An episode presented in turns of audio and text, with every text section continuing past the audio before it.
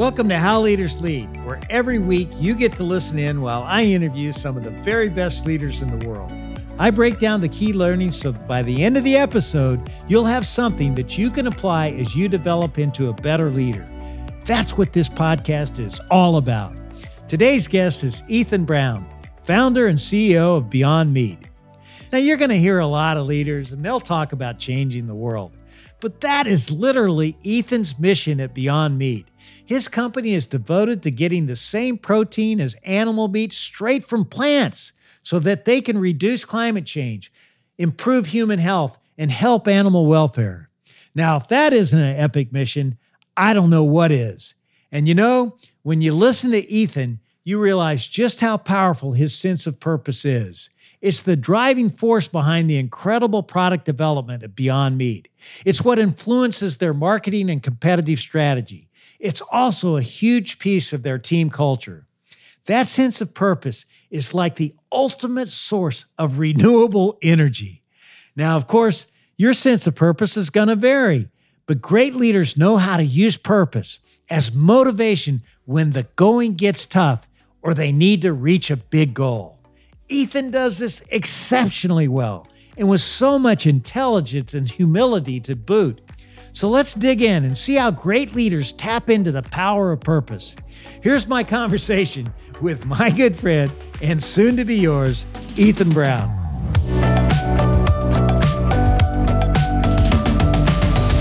Ethan, thanks so much for taking the time to chat with us. Oh, it's such a pleasure to be here. Uh, as you know, I'm a, a, big fan of, of your work and have followed your your career and and uh, read a lot of your work, and so just really appreciative to be here. You know, Ethan, I'd like to just start out by having you give us a basic primer.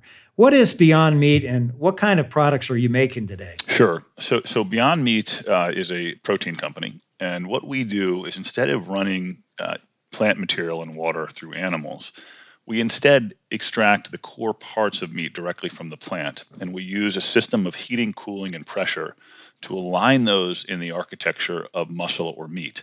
And so, if you think about what the animal's doing, they're consuming a lot of vegetation and a lot of water, and they use their biology to organize that in the form of muscle, which is familiar to us as meat. But what we're doing is taking those core parts of, of meat, which are amino acids, lipids, trace minerals, vitamins, and of course, water, directly from plant material, and we are organizing those against the blueprint or architecture of meat. So we're building meat directly from plants.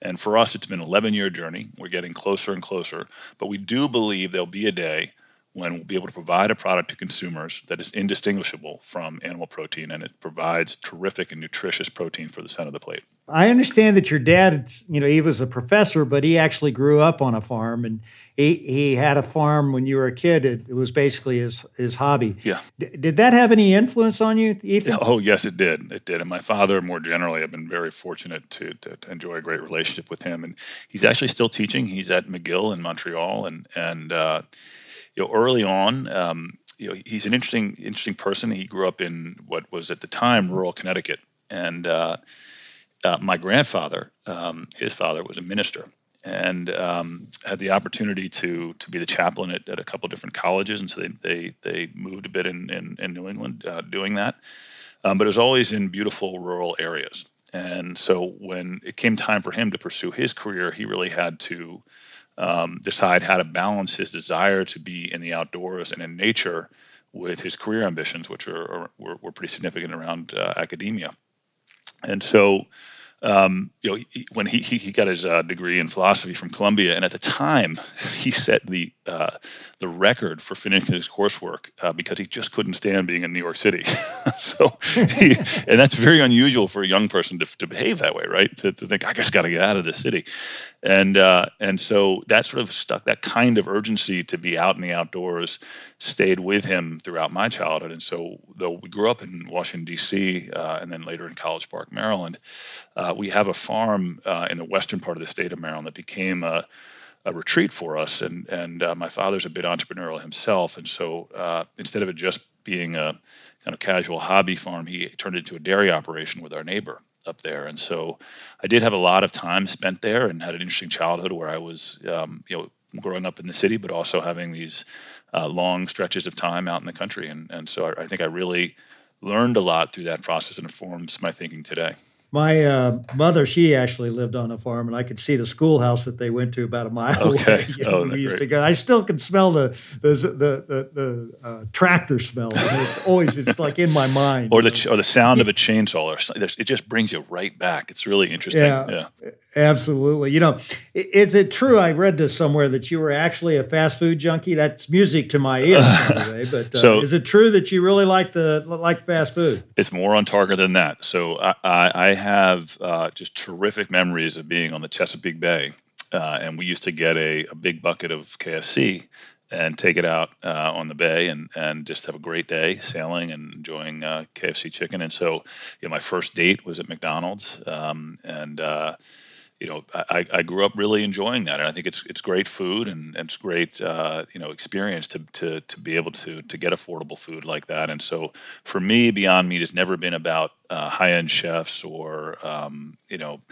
uh, five star restaurants. It's been about how do we meet people in their daily lives where they are and affect the most uh, and highest number of people, providing them with nutritious food. Well, I'm really happy that you enjoyed that Kentucky Fried Chicken for a while. yeah. Now, I understand that you did become a, a, vegan. Yeah. You know, what really drove that process? You know, it's interesting. Um, so I, I, got into um, energy because I, I, I, cared, and I've said this before, but I think it's worth repeating. when I was getting out of school, I was restless, like many young people, and and I, took a lot of different turns trying to figure out exactly how I wanted to express, you know, my commitment to to trying to make this a better world. And and so I uh, was sitting in my father's office um, kind of right after school, and I was saying, I, I really want to stop studying right now. And I was in grad school. I want to I want to just go out and, and, enjoy myself. My friends are doing X, Y, and Z. He said, well, let's talk about your career. I said, okay. And he said, you know, I said, what, how should I think about this? He said, well, what's the biggest problem in the world? And you know, it didn't come to me right away, but I said, you know, I really think it's probably climate because if if we can't get the climate stabilized. You know, I could be the best lawyer in the world or surgeon in the world or whatever I could try to aspire to be. Uh, but if the world is destabilized because of the, the, basic environment in which we live has become unstable, those things are going to be impacted and it's going to impact everything. So if you ask me what the biggest problem is, I have to say, well, it's probably climate change. And so he said, well, that's probably a, a good way to focus your career. And so I did that. I thought that's, that makes sense to me. And so I started to get into to energy um, and, uh, and, and worked for for a long time in energy. But I began to realize that it wasn't just you know the car we drive or the light bulb we use or the, the, the power plant that powers uh, the facilities in which we work. It's also the protein at the center of the plate. And in fact, the protein at the center of the plate is probably a more important solution than anything else we can do in terms of addressing climate.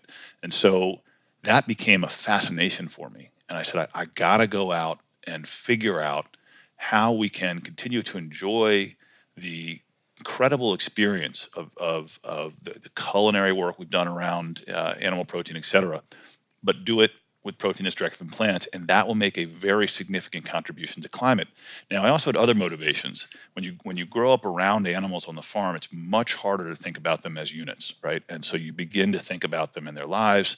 Then you begin to think about you know the use of land energy and water and then uh, of course human health right and so all of those things started to fascinate me and i became really interested in this one concept that i could focus on one thing which is changing the protein at the center of the plate from an animal based protein to a plant based protein. And I could simultaneously advance four things that I think are important that's human health, it's climate change, it's the conservation of natural resources, and lastly, animal welfare.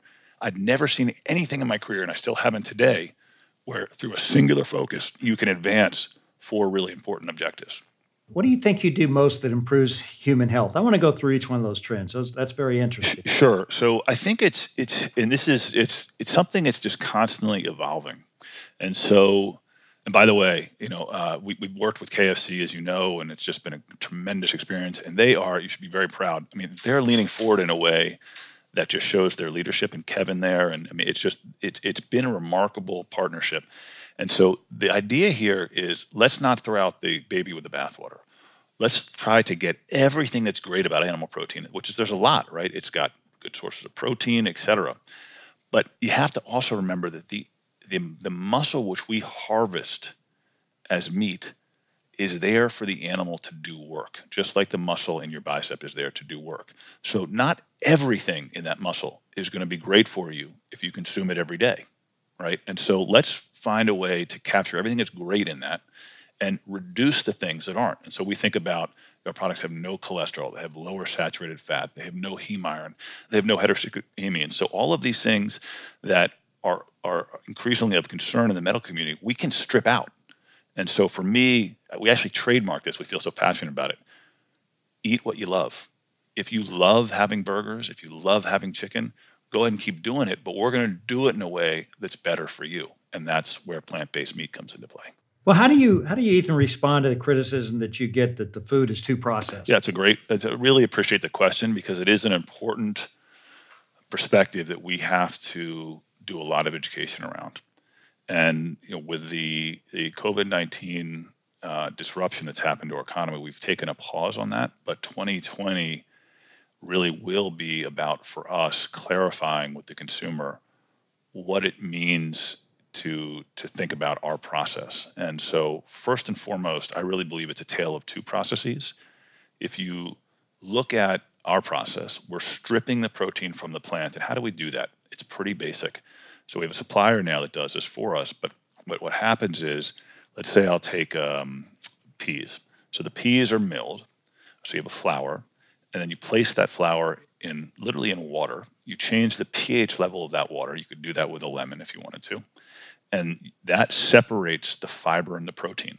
The protein is extracted and it's dried. And then we run that through heating, cooling, and pressure. And that's essentially resetting the bonds from the organization that they would have in a plant to one that's more analogous to one that they would have in muscle. That's kind of our process. Now, you have to juxtapose that with the other process, which is to feed a lot of material to an animal, use the animal's biology uh, to, to convert all of that into muscle, and then you harvest the animal or slaughter the animal there are a lot of steps in that that consumers are increasingly uncomfortable with, including the use of antibiotics and things like that. So we're able to skip all of that. So I think it's important to think about, you know, process is simply a word, and it's actually, if you look it up, it's a series of steps towards a goal, right? So process is neutral. And I think there's been some clever marketing uh, among incumbent members of industry to suggest that just because there's a process involved, that's somehow bad. I think it's important to step back and say, okay, what is the process?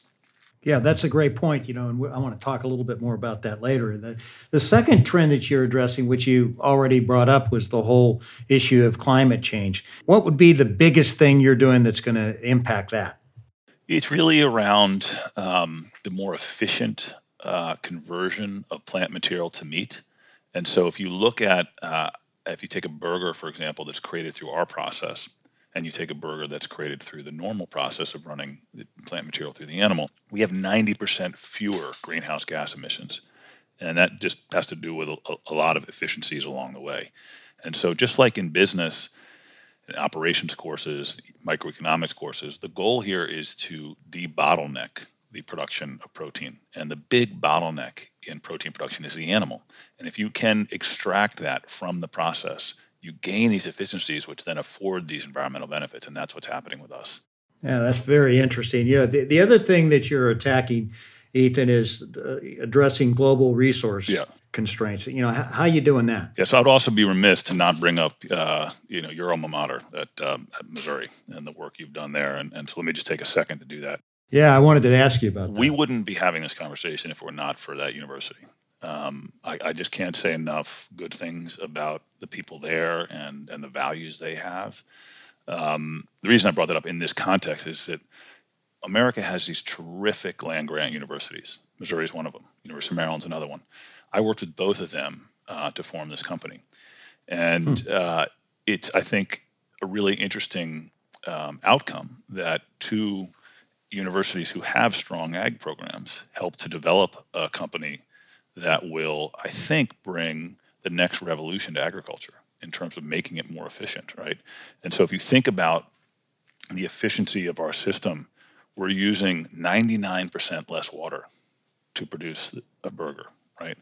We're using 93% less land, right? So the benefits there, you know, are, are, are really quantifiable. And so our goal is then to make sure that we're not asking you as a consumer going to KFC or, or going to, to Taco Bell or, uh, or going into any of these uh, institutions to make a sacrifice because we know how consumers are, right? We have to continue to delight them.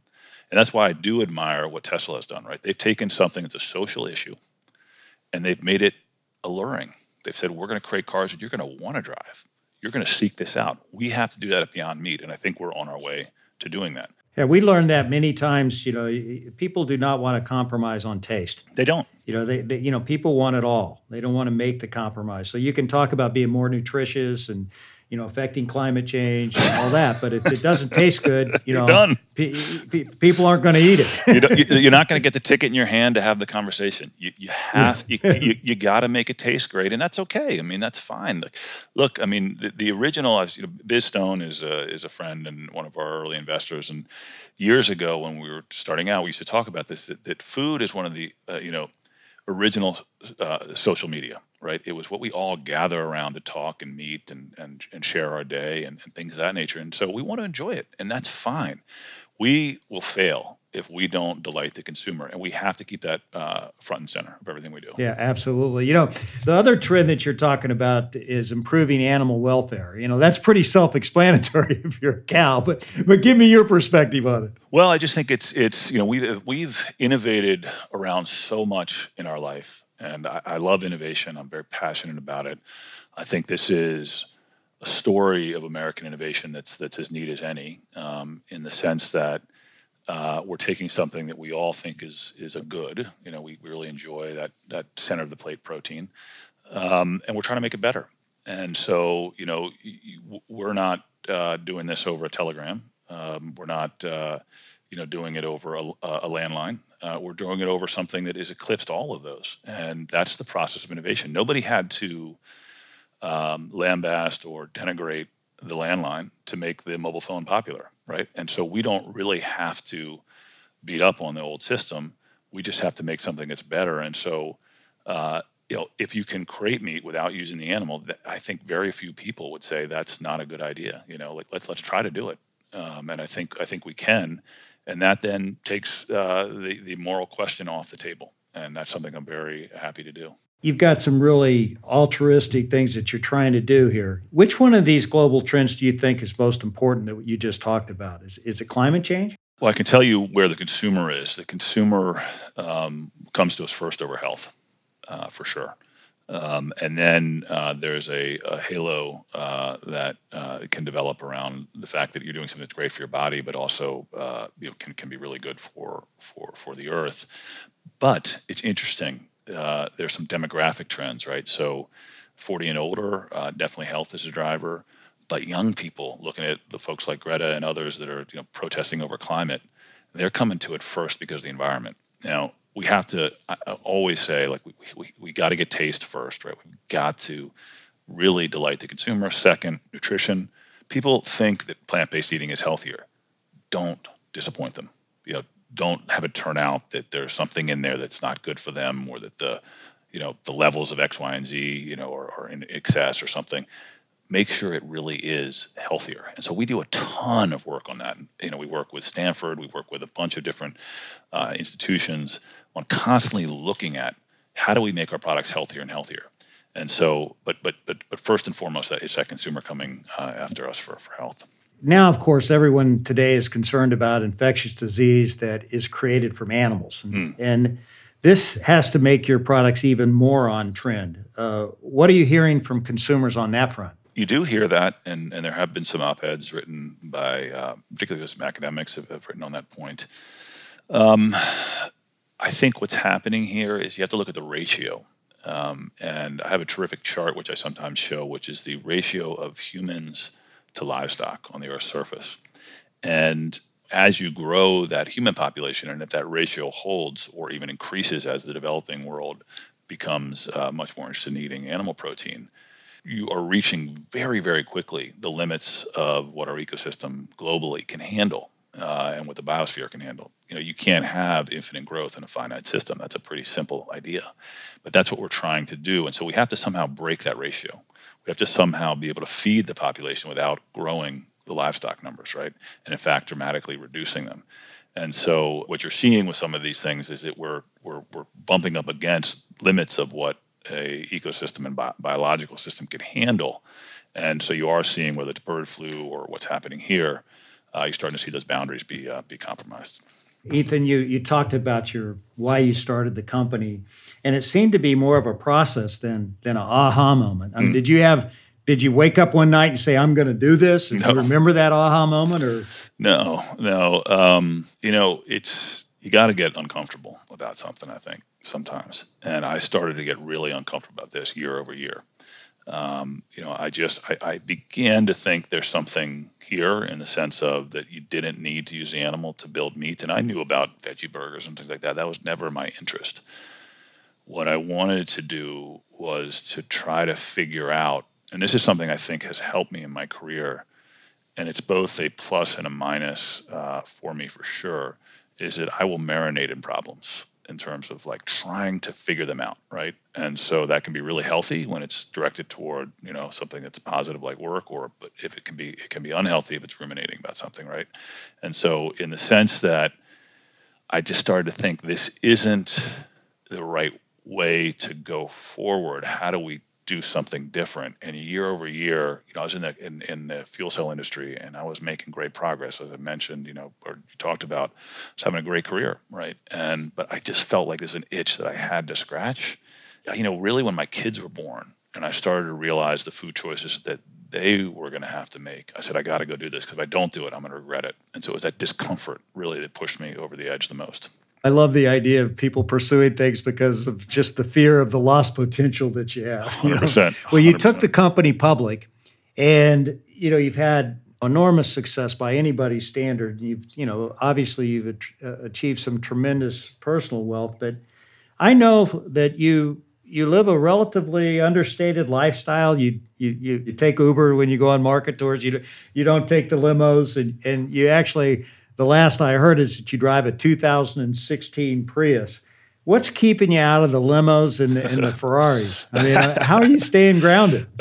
so I, I, do have to. I have to admit, I finally, I finally did get a Tesla, but um, you know, uh, I don't think I was just raised that way. I think, um, look, I, I, was raised middle class, so I had, had, no issues at all with with um, you know material comfort growing up. Um, very blessed in that way, and um, you know, I, I look at, at, your childhood of moving around and, and just the incredible um, uh, resilience and and and uh, I was very very fortunate uh, to to to have a middle class upbringing, um, but we were never the family with the nice cars or or anything of that nature. And you know, my, my dad being an academic, I think that that was kind of his approach. And and um, you know, look, I'll, I'll, buy probably a lot of land, uh, things like that, but uh, it's just kind of who you are. And well, that's great. It sounds like you just might be the Warren Buffett of the food industry. You know?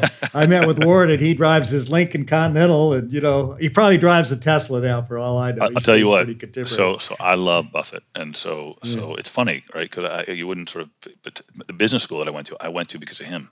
I applied to one business school, and uh, and uh, they asked me in the interview for the school. They said, "Well, why do you want to come here?" And I really hadn't done my homework. Unfortunately, I just knew that you know I really I'd read all Warren stuff and I read all his annual reports and things like that, and and uh, I said, "Well, I want to. What do we want to study?" I said, "Well, I want to study leadership." the guy's like, "We don't have a leadership program." I was like, "Oh no, I'm not going to get in here." Uh, and so the interview after that went fine, but then I get back to my mother's, and uh, I'm walking down the hall. I said, "Ethan, you know, the back, your shirt's untucked in the back." I'm like, "Oh man, I'm not getting in. I should apply to more schools." Anyway, thank God I got in. And, and, and Buffett, that whole principle that he has around, you know, uh, simplicity, I find interesting. Yeah, absolutely. You know, I, I love Warren, and you know, I think you guys have a lot in common. I didn't know this until I started hearing about your company and reading about it, but but I understand you're targeting flexitarians. I love yes. that phrase. Did, did you coin that term itself? And what exactly is a flexitarian? So we didn't coin it ourselves, but here's what it is. Um, so 93% of the people at the nation's largest grocer that buy the Beyond Burger are also putting animal protein in their cart. And that's really important to me in the sense that we're reaching a mainstream audience, right? You know, we, we never set out to reach a niche audience, right? So we want the consumer that is in the main to be buying our products, and that's why the relationships with with KFC, et cetera, are so important because that's where the mainstream consumer is, and that's where we need to be. And so, flexitarian is someone who's using both animal protein and plant protein. And you know, interestingly, your strategy says you don't say don't eat meat. Correct. Uh, Correct. You know, you know what you've obviously taken a totally different strategy and sure it gets back to that example and and you know i had a great opportunity to meet with with, with bill ford and and uh, uh, recently and and um, you know I, I, really admire what uh, henry ford did around the automobile and and uh, you know he didn't again he didn't go out and say you know the horse is terrible you know horses it's all these bad things he just said i got a better way to get from a to b right and we don't say don't use the phone uh, we just say, hey, we've got a mobile phone that's better than a landline, right? So I just don't think it's it's it's necessary to be negative. You look at all the great leaders in the world, uh, you know, and, and, I've listened to your podcasts and they're, they're great. And the, some of the traits that you hear, you know, I was listening to your Tom Brady one, like who wouldn't listen to that, right? And uh, and you know, it's that positivity. It's it's like you can be hard on yourself. You can be so hard on yourself, but like don't you know don't walk around being negative, right? And so we just don't carry that with us you know, we, we say we, we think we have a better solution. When I heard about KFC launching a plant-based uh, chicken product in Atlanta, and, and, I know there were just lines just yeah. waiting up, waiting, so people trying to get into. They just had to try it. So I, I called Kevin Hochman, the president of KFC, and the R and D people. I said, "Can you give me a product showing on this?" I, you know, so I went to, to the KFC uh, Restaurant Support Center. I tried your first product, and I have to tell you, Ethan, I just didn't really like it. It's a little too chewy for me. Then I tried your latest version. Yeah and it had all the characteristics of whole muscle chicken. I thought it was really, really so much better. Okay. And this happened within a span of like six months. Are you making that kind of rapid technology gains across all the meat categories? Yes, we are, and and you know I'm the first one to be totally dissatisfied with our products, right? So. Um, you know, it, the process for me is one that's difficult in the sense that what's on the shelves today, I think, is good, but what we have in our labs is so much better, and I can't wait to get it out to the consumer. And, and the challenge is it takes takes a while to do that, right? But yes, I think that rapid iteration is very common within our within our, our company, and and what we we do is we have a very structured approach to that, which is called the Beyond Meat Rapid and Relentless Innovation Program. And it's that idea that if you marinate in the issue, if you can get yourself lost in the issue, if you can, you know, and, and there's a great books on this, and and you know, it's just if you if you're leading a company, set aside time to read because it just refreshes your perspective on things and you can gain so much insight. So one of the books that's made a big impact on me is Insisting on the Impossible, and it's uh, about Edwin Land and the work that he did around Polaroid and how to create that environment where people can actually get lost in work. They might forget to eat. Man, they might forget to shower because they're so intensely focused on how do I make this product better, right? And if, if you can bring that intensity every single day, you'll see incredible progress. Now, if you're caught up in Gantt charts and spreadsheets all the time and long processes, and one of the things that I think is shocking to people when they come here is they'll come and they'll say it's going to take us two months to do this. I go, well, how do you do it in two weeks? And we're serious. And, we're, and we'll say, okay. And they say, well, we can't. I say, well, what resources do you need? Right? And they say, well, I, you know, go get them. Right? And that's the kind of approach we have here. Yeah, that's great. Michael Land, you know, who did create Polaroid, you know, did you know a great idea but it didn't really flourish, to be honest with you. Yep. You know, how are you going about the process of building a sustainable growth uh, company? Know, a lot of times people have ideas and yep. then boom, you know, it doesn't really take off and sustain itself. So you don't you don't really want to be a Polaroid. no, correct. And and so there's there's a lot of other examples. And there's a great book recently, which I've become friends with the author by a guy named Safi Bahcall. It's called Loon Shots. And part of the process of, of just staying ahead and, and leading and creating a category is to have a healthy sense of to be terrified right? To be paranoid.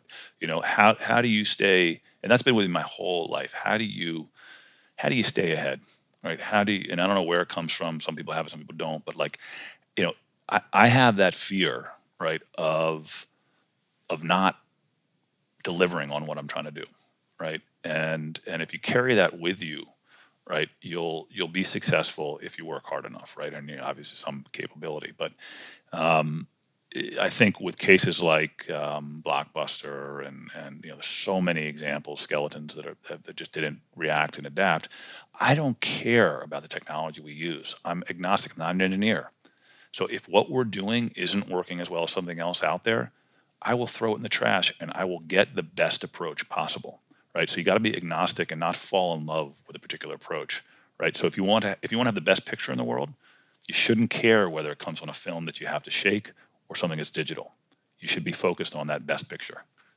Yeah, that's great. You know, the the KFC R and D team led by Vijay Sukumar. Yep. You know, when I met with them, they were blown away by your research team. They said you had over hundred scientists. You probably yeah. have more than that. Okay, but your your your head of R and D is from Iran. You have over fifty PhDs. You've got leaders from Vietnam, India how do you lead such a diverse and high IQ group of people? Uh, what, what kind of skills does it take for you to have uh, to work with a scientist who stereotypically are head down looking in their petri dishes? Yeah, yeah. so it's funny. I mean, first of all, it gets to some of the things that you've written a lot about. It's respect, respect for people. You know, um, and uh, um, I really respect them, and I think they respect me. And and um, it's a it's a dance, you know. I mean, I'm pushing them so hard, and they're they're they're they're pushing back, and and we're, but we're we're so committed to this objective. And uh, so many of them came out of biomedical, where they're working on you know uh, uh, trying to, to to treat cancer, for example, and and now they feel you know if you think about you know uh, let food be thy medicine. Uh, now this is a way of, of hopefully uh, helping people live healthier lives.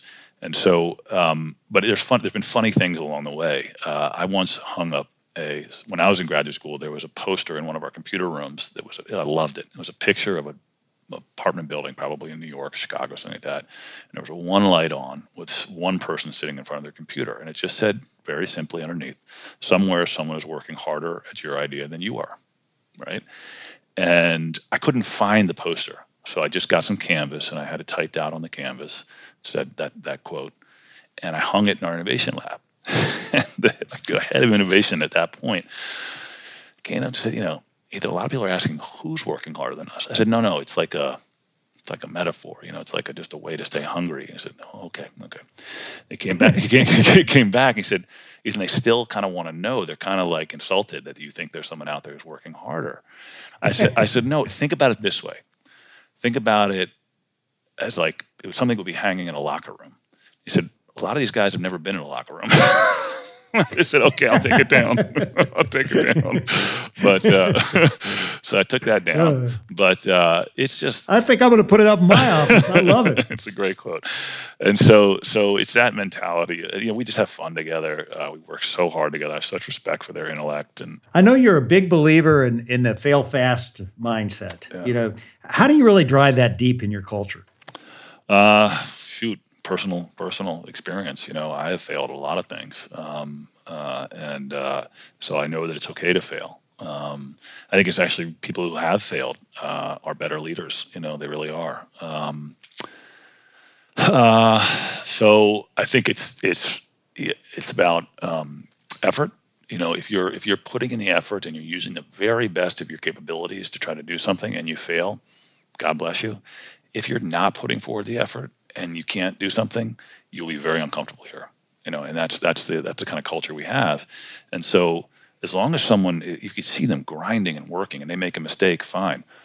Or if they are so afraid of failing that they bury you in spreadsheets and in analysis and everything else where you just aren't willing you can't move, right? They're also not going to do well here. So it's a it's a culture that we put a lot of emphasis on speed. We reward risk taking and we're okay with failing. You obviously believe that culture is critical to your success. Are you doing anything really different on that front? Are you trying to drive a behavior that you're not going to see in most companies? Um, you know, I think it's intensity. Uh, it's it's intensity. Um, is is I think intensity, respect for one another, accountability, ownership. All of those things are really important here. Um, it's also a sense it's a privilege to work here. I know I feel blessed to be doing what I'm doing. Like I really do, and I feel lucky. Um, uh, and I think I want other people here to feel that way too. It's a special place to be, and, and I want them to carry that with them. Um, I don't know that every company feels that way.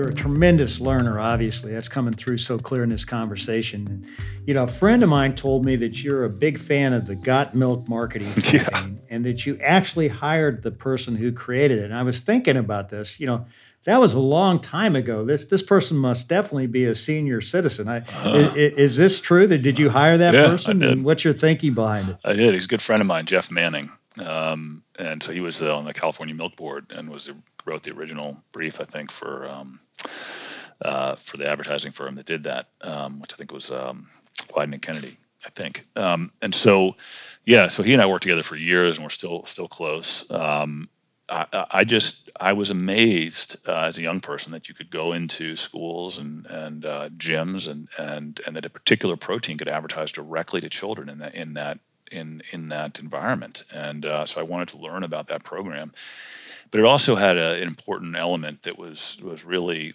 uh, vital to how we positioned our company. It was positive, right? And so, mm-hmm. um, you know, I, I, used to get in arguments with uh, marketers who would say, you know, you, you really need to bring out some clinical nutritionists to, to tell people about how healthy this is. You need to market directly to mom in a really clear way. Um, and I said, no, I want to use athletes to do it. And I said, well, uh, you know, first of all, you know, had this. There's just you know you go to any market, you go to Kellogg or something like that, the, the, the business school. They'll say, well, traditional paradigms that mom is shopping in the supermarket, so you should tailor all your marketing to her. And I said, well, I don't know. Um, I had this really distinct experience when I was a kid where my mom was walking in the supermarket and I was with her and our football coach, and I wasn't a great football player. I was very thin, and uh, but I played. My brother was was pretty big, and he'd matured earlier than I did, and everything. He's older than me, and uh, he walked by and he said, "You know, you you serving those two boys steak, you know, like something like that." To her. I think exactly those words. Nice, you know. He's sort of chatting with my mom, and that made a big impression on me. That type of thinking that that that there's this link between animal protein and masculinity and that if you don't consume animal protein, somehow you're less masculine, right? And so I wanted to attack that at its core.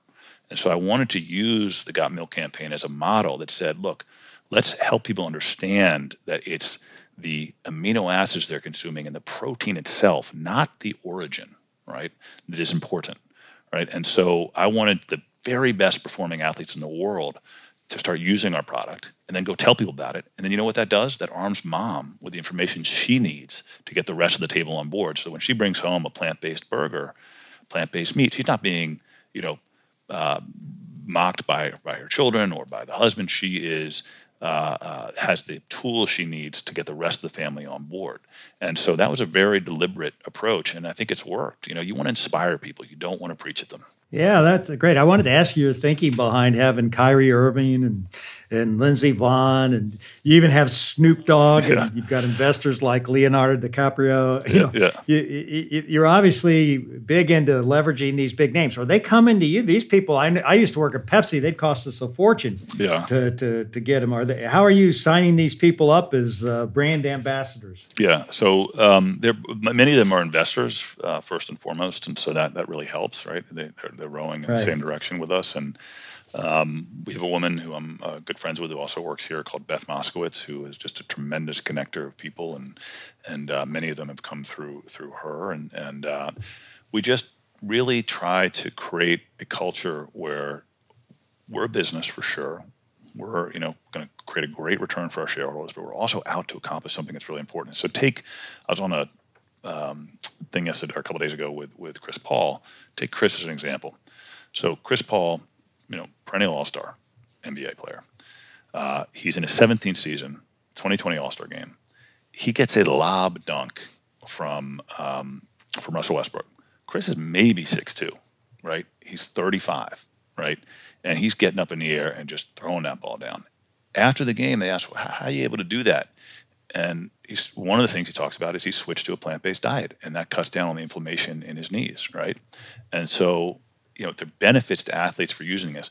But by the way, that reduction in inflammation is not just good for Chris. It's good if you're 60, if you're 70, and you're maybe battling with, you know, arthritis or with um, heart disease, or you know, so many of the diseases that we think are separate are actually related, and some of the things that tie them together have to do with inflammation.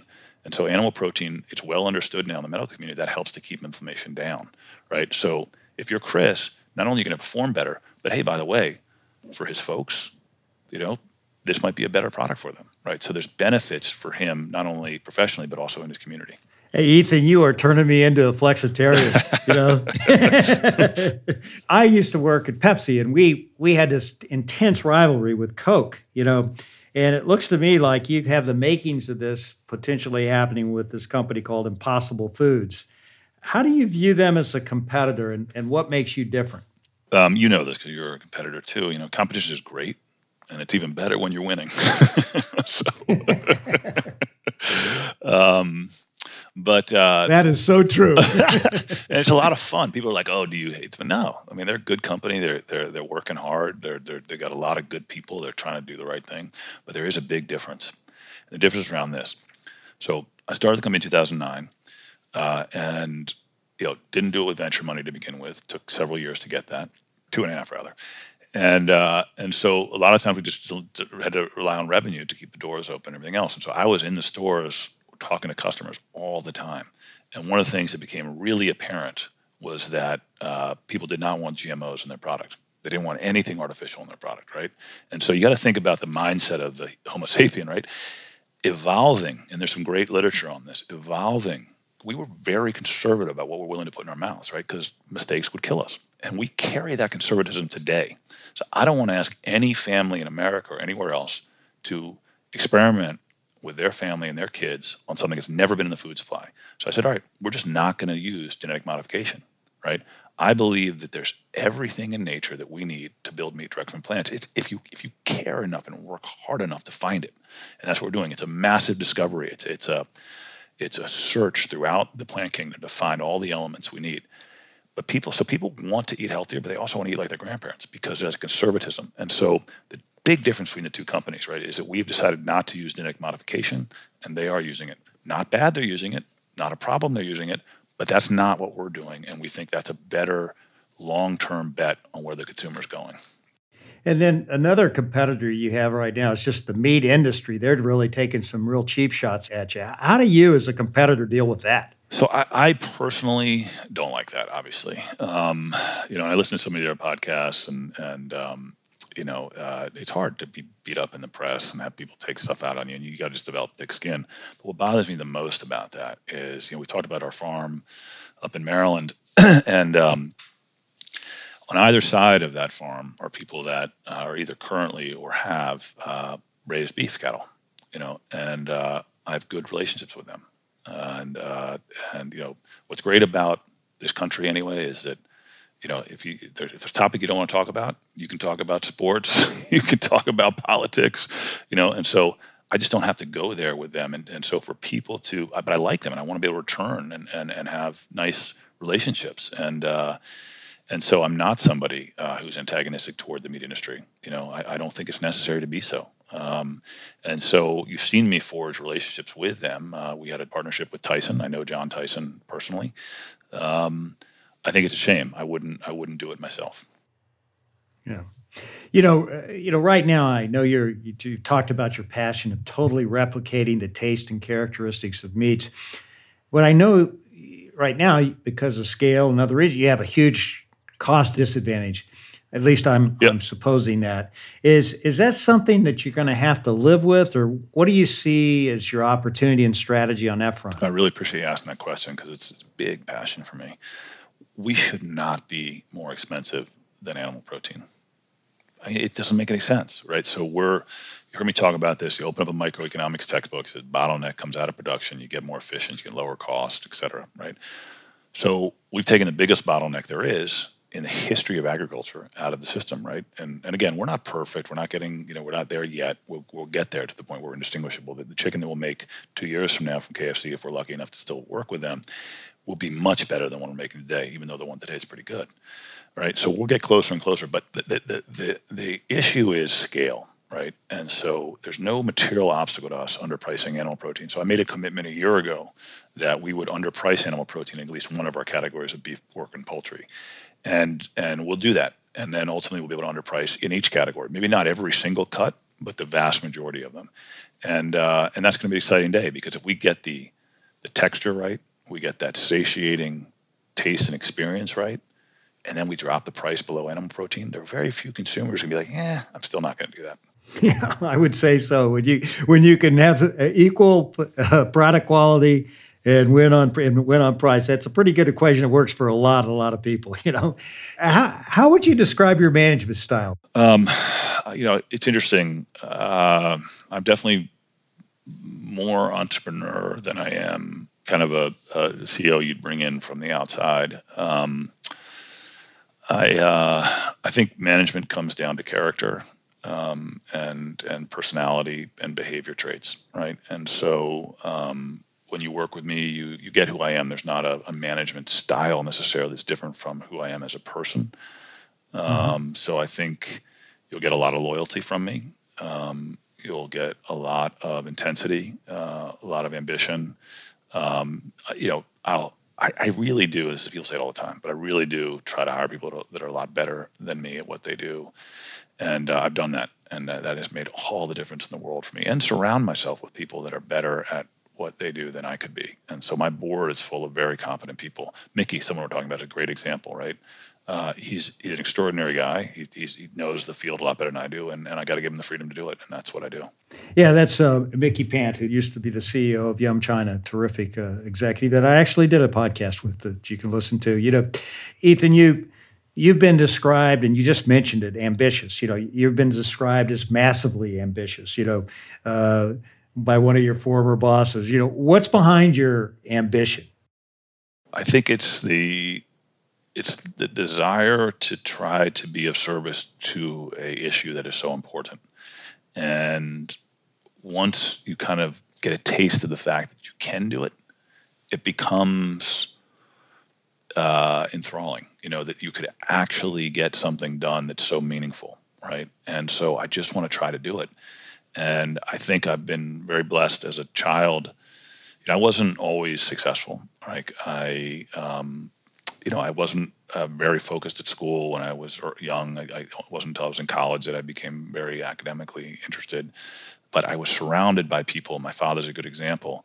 I'd come downstairs early in the morning to get ready for school. You know, be sometimes be as early as five thirty or something, and it would sound like it's raining in my basement. I'd be like, "Why? What the heck?"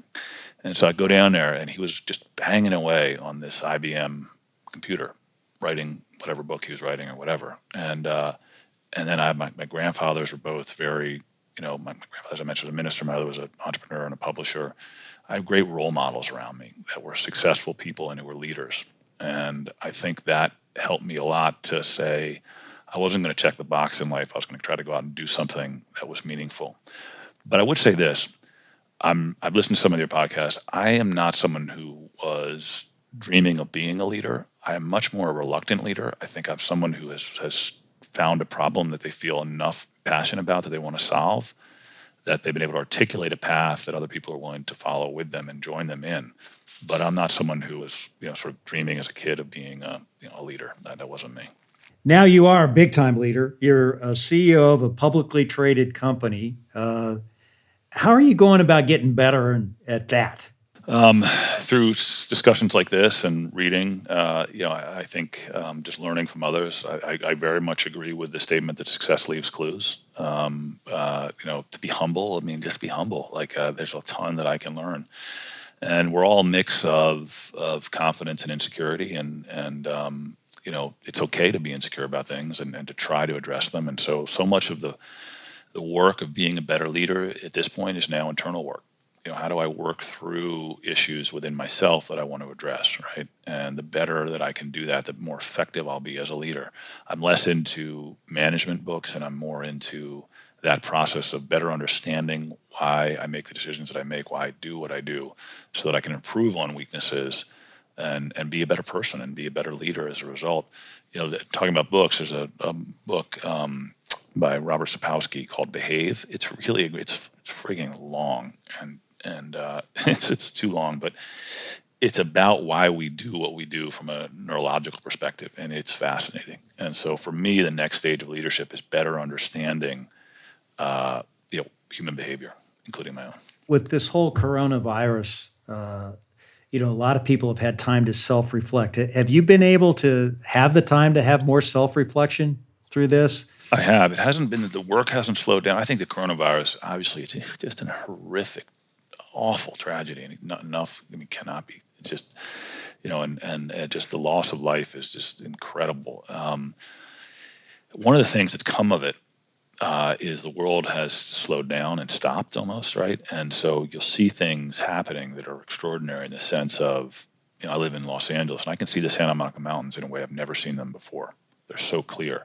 The same thing happened in the Himalayas, right? Climate, uh, greenhouse gas emissions have plummeted, traffic fatalities have plummeted, right? So there's things that are happening here that we have to take from this uh, and try to carry forward, um, even as we restore our economy. Um, and so, yes, uh, you know, for me, it, it isn't so much the work has slowed down; it hasn't. It's that that stuff at night that you were doing as a parent, running around to practices and things like that, that has stopped, right? And so, I have had more time to reflect, and and uh, and that's been enjoyable as a public company, your your company came out and just the stock went through the roof, and then it you know really dropped dramatically. You've had tremendous volatility in the stock price. How has that impacted you, and and how do you keep yourself up during those valleys? Yeah, that's a great question. Um, at first, it did it bother me. Um, uh, but you begin to, and, and, you know this better than anybody, you begin to realize that they're just sometimes not rational reactions to things in the market. And the more you can understand that, the more you just focus on the long term nature of your business. And I really do, the, the businesses that I admire are those ones that have carried forward that long term um, perspective. And so Amazon would be a great example, right? Um, you know, we have to steel ourselves against trying to satisfy quarterly targets, and we have to think about the long term. If we do that, we can be a massive global protein company. If we don't, we'll be one of many players. You know, I used to meet with Warren Buffett every every year in Omaha. That's amazing. We'd always have lunch at KFC, and he said, "Put your ego in your business performance, not your stock price." And uh, yeah. I think that's very wise counsel. You know, I remember yeah. early on in my days at Yum, I, I made a stupid mistake of saying we were yum.com and we bombed it. We, we, we went down like that at the hell of the dot com companies too. So, you know, I learned that, you know. Uh, you know, I want to ask you one other thing on just competition. Uh, sure.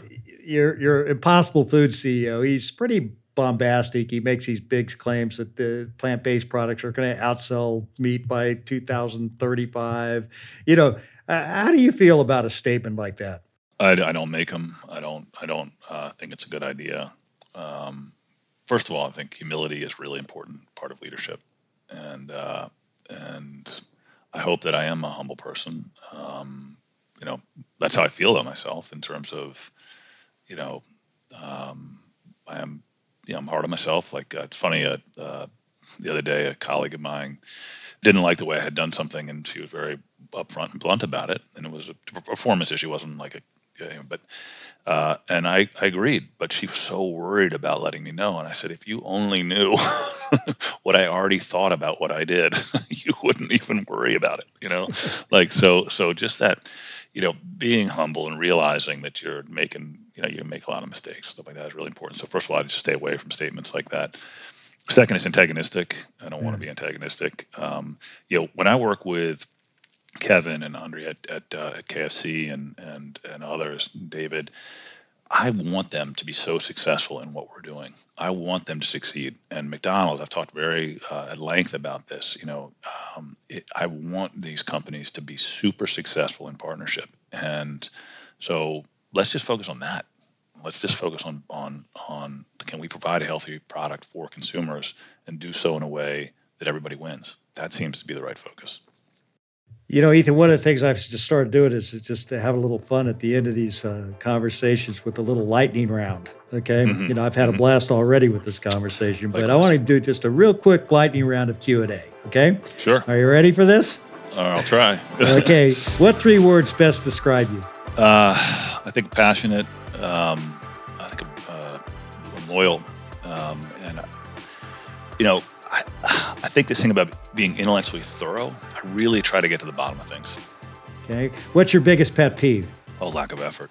What's your favorite movie and why? Oh, Hoosiers. I will cry every time I watch it. Me too. Share a random fact about you that few people would know. Um, I'm trying to use this time uh, during the uh, COVID 19 crisis to learn piano. yeah. If you could trade places with one person for a day, who would it be and why? You know, it would be one of my children um, so that I could better understand how they view the world and how I could help them. And I have to ask you this one Do you have a pet? How long do you have?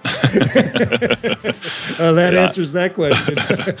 I love animals. I have a lot of them. Yeah. You know, Ethan, you're an up and coming company, and and so what do you think are the the three most important characteristics you look for in in the people that you want to really grow your business? Sure.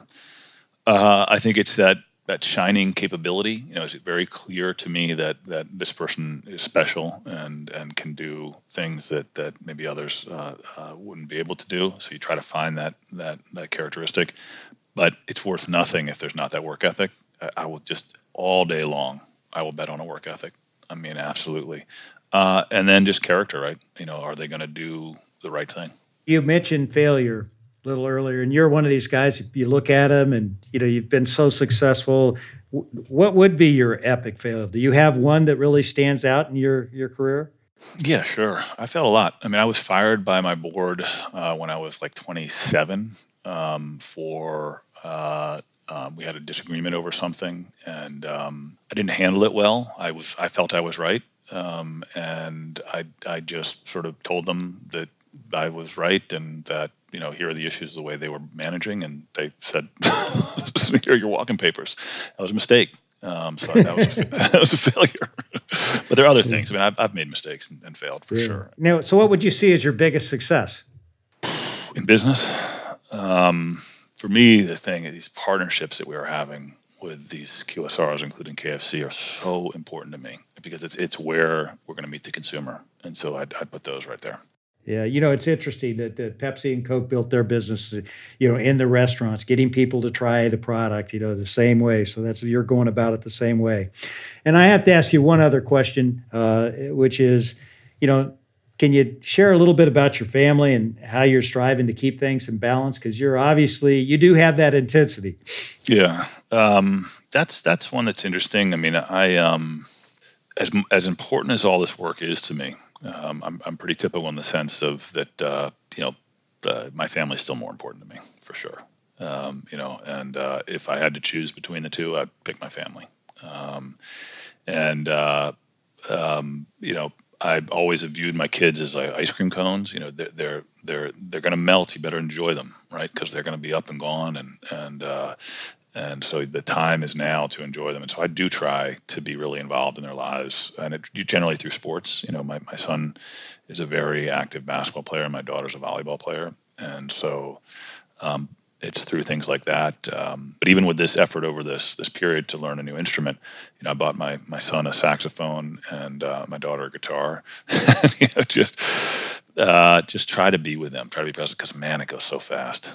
Yeah, that's that's that's just great. You know, I I have to tell you that I played the saxophone for about six really? months, and before I decided I wanted to be a major league baseball player, and, and that didn't happen. You know, so yeah. yeah well, I, I, wanted to be a at some point a basketball player, and I, I didn't go that far.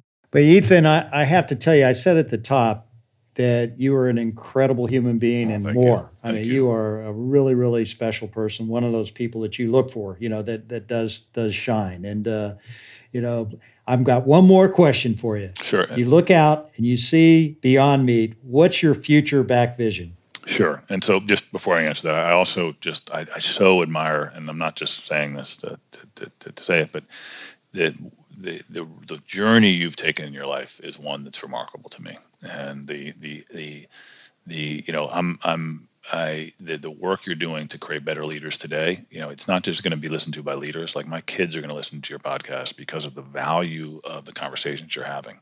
Um, and so I, I, just I really I, I right back at you. Um, thank you, thank yeah, you, yeah. Ethan. I appreciate it. So the future for Beyond Meat, uh, global protein company for sure. Um, you know, active, very active in Asia, very active in Europe, very active here in the United States. Um, and and decoupling uh, meat from animals so that uh, we can continue to enjoy the dishes and the meals and the experiences that we have, uh, but do so in a way uh, that maybe is better for our bodies and, and uh, better for the earth. Well, Ethan, if there's one guy in the world that can make that happen, it's I'm trying, you. I'm and, trying. Uh, you know, I always say, "Show me a leader, and I'll show you a great business." There's no doubt in my mind, you are the leader. So, thank that. you once again thank for you. being on this show. Thank you so much. I really appreciate it. It's a real honor.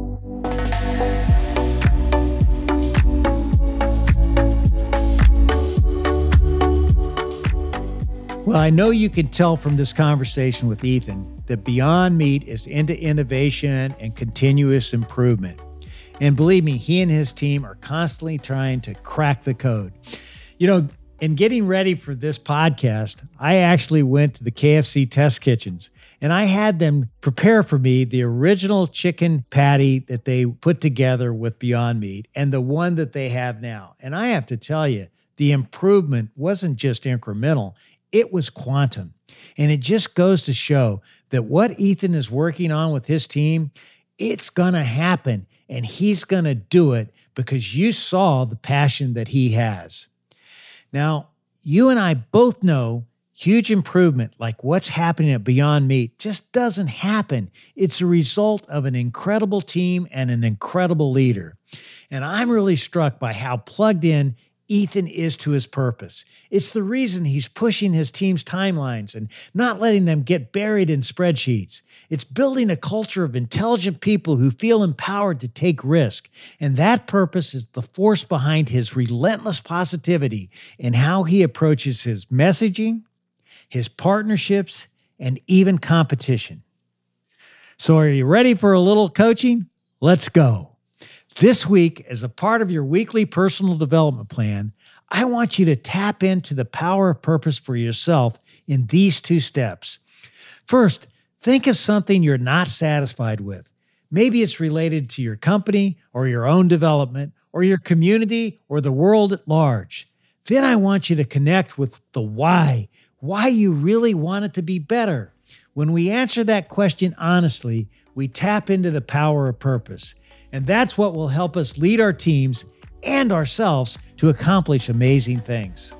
So, do you want to know how leaders lead? What we learned today is that great leaders tap into the power of purpose.